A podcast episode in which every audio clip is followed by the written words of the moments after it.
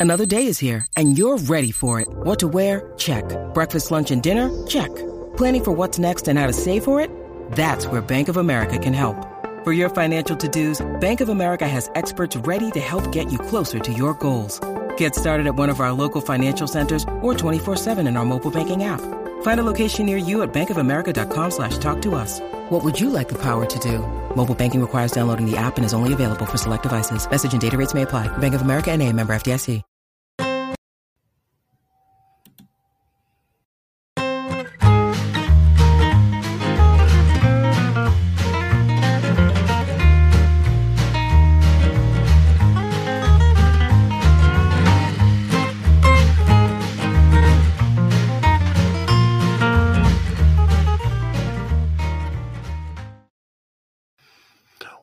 Welcome, welcome, welcome, welcome to live on lunch break with that nerd dad. That's me, Joe Williamson, where we talk parenting, pop culture, and politics. Uh, exciting day, exciting day around here. Uh, first off, new intro, new intro, threw it in there, little little tweak, little restaurant music. We also changed the name of the show. Changed the name. It was occasionally live with me. Uh, but uh, rookie producer Brooke, head of production here at uh, the new Crier Media, came up with live on lunch break, and I like it better. So we're gonna run with it. Live on lunch break with that nerd dad. Uh, first off, like I said, exciting day around here. Um, for those of you who are unfamiliar with what was formerly used to be called the Dean Blundell Network, a uh, bit of a brand change today we we have officially launched Crier Media. You can visit us at crier.co. And um I think I think I'm the first one to go live on Crier on the official launch of Crier Media. So uh very proud to be part of a future Jeopardy question. Who was the first person to ever go live on Crier Media? This guy uh, eh, you know, what is Crier Media? What is it? Well, uh, Ryan Lindley, extraordinaire of the Crier Network, put it this way media like you're not used to. Creator driven and creator first initiative that aims to bring you the most broad range of diverse content. From print to podcast, we've got you covered. We are Crier Media. Check us out at crier.co. Uh, couldn't have put it better myself, Ryan sounds like you're a PR guy. He really nailed that. I didn't want to didn't want to try and one up Lynn's, so I'm giving him credit. It's a hell of a hell of a little job there for me to for me to steal. Uh, as I mentioned, this is a parenting, pop culture, and politics podcast, and got a little bit of everything today. Got a little parenting, got a little mental health that ties in with pop culture, and uh, just some announcements that I'm excited about. Not like for me, just for the world, for the pop culture world. There's some there's some fun announcements that are kicking around out there. So, um, the first thing I want to talk about is I I had to attend a funeral this past weekend, and uh, obviously, that's no fun. Uh, unfortunately, my my uncle passed away uh, after a very lengthy bout with a whole host of variety of complications regarding an illness, and uh, it's one of those things where it uh the, the only thing people felt comfortable saying is he's at peace now. Yeah, I think that's fair to say. But I don't bring it up to talk about the funeral per se. I do a little bit. I bring it up to mention the fact that um, for those of you who have maybe never tuned in, I, I recently announced I am expecting my third child. I'm expecting a third boy sometime in March. So, uh, this funeral was the first time that I've seen a lot of relatives since the Facebook announcement. And uh, there is there is nothing quite as uncomfortable as being told congratulations at a funeral. There is it's just something morbid about the whole whole experience because someone will come up to me and say, "Hey, uh, hey, hey, congratulations! I know, I'm so sorry." And it's kind of that deal. Uh, very uncomfortable for a few moments, but not as uncomfortable as when someone pointed out that they really like my podcast and enjoy listening to it.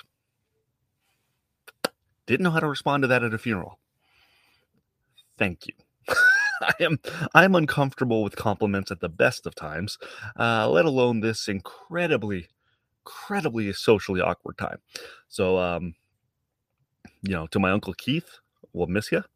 Uh, you managed to put me in one more situation that I enjoyed greatly because it made me uncomfortable. And anytime someone can get uncomfortable, eh, there's some growing going on. Anyways, shout out to Uncle Keith. Uh, first thing I want to talk about mental health, near and dear to me, and uh, and I'll explain why. But uh, this headline caught my eye. Kristen Bell is honest with kids about her mental health meds. It's broccoli from my brain, she said. Uh, the full quote is I think I described the pill that I take at night when they saw me take it as broccoli for my brain, she says. I felt like that was a decent comparison. This is what keeps my brain healthy. Not everybody needs this. Well, everyone needs vegetables, but I get where you're going. Um, I too take a, a little daily pill for my mental health. Just a little guy, but it keeps me sane. I used to, when I first started taking it, I used to jokingly call it my crazy pill. I realized that was through therapy, I've realized that was still another line of defense I was throwing up in the way. Um, but I think it is important that we talk to our kids about mental health. What I am conscious of is trying not to project my mental health onto my children. So I suffer uh, and have suffered from what they call what was diagnosed as extreme social anxiety. So whenever I see one of my children acting shy, I'm careful not to say they they got it. They got it. They're they're socially they're they're, they're socially inept. They, they can't do it. They're, they're they're freaking out. They have extreme social anxiety. I try not to do that. I try to just take it as a moment and say, they're acting shy right now. They're uncomfortable. I, as a 38 year old, struggle in social situations. I cannot imagine how a six year old handles those situations. I've read the books, I've done the homework, and blah, blah, blah, blah, blah, blah, and I still see it, and I want to, I want to, I want to jump to the conclusion of they suffer like me. I need to get them into therapy. Sometimes a kid is just shy for a moment. But because I have um, embraced my mental health and taking care of myself, I am also very quick to talk to my children about it. So when I saw Kristen Bell say, "Yeah, I let them know it's uh it's broccoli for my brain," I thought, "Oh, that's a really, really cute way of putting it," and um, it's one way, it's a way I might steal down the road. When you need mealtime inspiration, it's worth shopping Kroger, where you'll find over 30,000 mouthwatering choices that excite your inner foodie. And no matter what tasty choice you make, you'll enjoy our everyday low prices, plus extra ways to save, like digital coupons worth over $600 each week. You can also save up to $1 off per gallon at the pump with fuel points. More savings and more inspiring flavors make shopping Kroger worth it every time. Kroger, fresh for everyone. Fuel restrictions apply. Right now at home, we talk about big feelings. Daddy is having some big feelings. He needs a few minutes to himself. Or if um if if somebody is acting shy or nervous or or you can tell that their anxiety is just up there. I will acknowledge it and say, you know, daddy feels that way sometimes too. It's okay if you if you need a few minutes to yourself it's okay if you if you need to cry. I'm I'm here. I just nearby if you need me. Do you want me nearby? And I I do try to take my lead from them because kids will tell you what they want without pressuring them down one way or the next. So, um, just a, a really good kind of tidbit I saw from Kristen Bell. My mental health pill, broccoli for my brain. Beautiful. Beautiful in its simplicity. Shout out to Kristen Bell. Everyone loves her. Hard pivot now. Hard pivot. Hard pivot. Because we're going to talk about the Penguin spinoff. And this this disappointed me. I'll be honest. This is, I mean, I, I guess it's not surprising, but it disappointed me. The Penguin spinoff show will tie into the Batman sequel. Matt Reeves said so. Um, Matt Reeves created one of the best versions of Batman I think we'll ever ever see with the Batman, starring Twilight's own Robert Pattinson and uh, a nearly unrecognizable Colin Farrell. Now, Colin Farrell as the Penguin was phenomenal, terrific in that role, and it is not surprising that they tapped him for a spinoff. Now, they have decided to go the the Marvel route and instead of doing his own movie, they're going to give him a little mini series on HBO Max. And um, from what I've read about it recently, uh, Matt Reeves has described it as this is the Penguin Scarface moment. This is his attempt at grabbing power within Gotham, which sounds fucking fantastic, doesn't it? Doesn't it sound amazing? Um, what I don't like is the fact that it's going to tie into the sequel.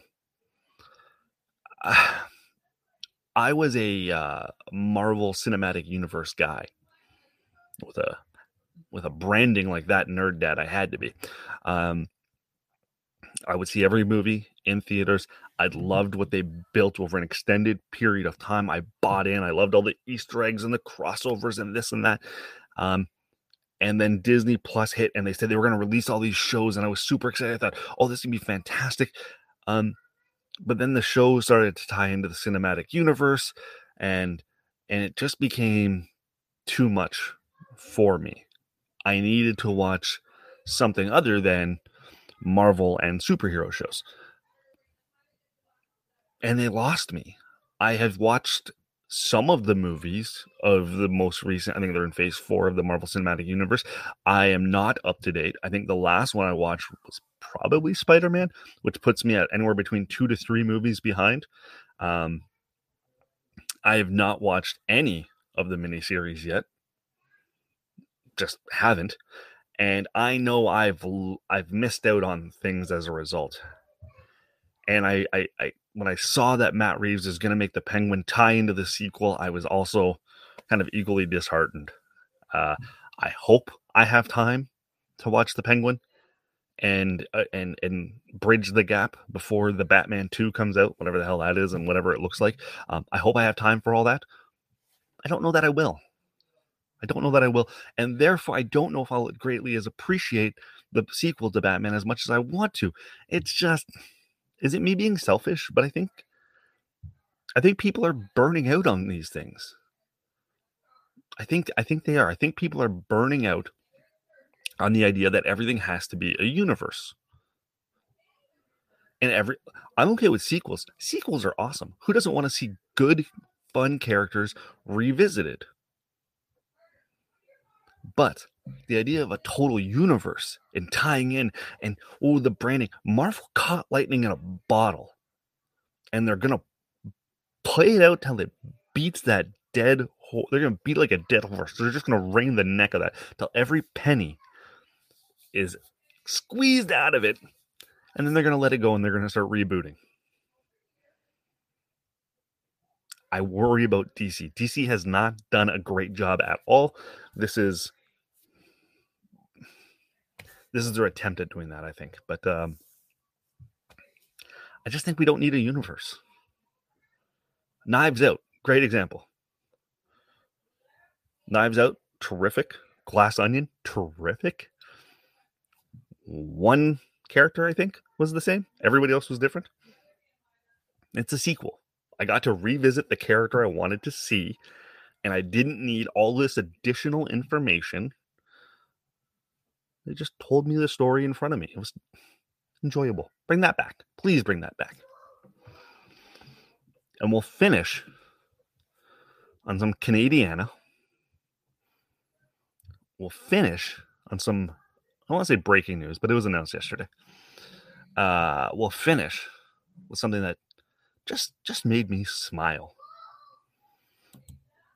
Shoresy Where's my image? It's not showing. I have an image for Shoresy. It's not showing.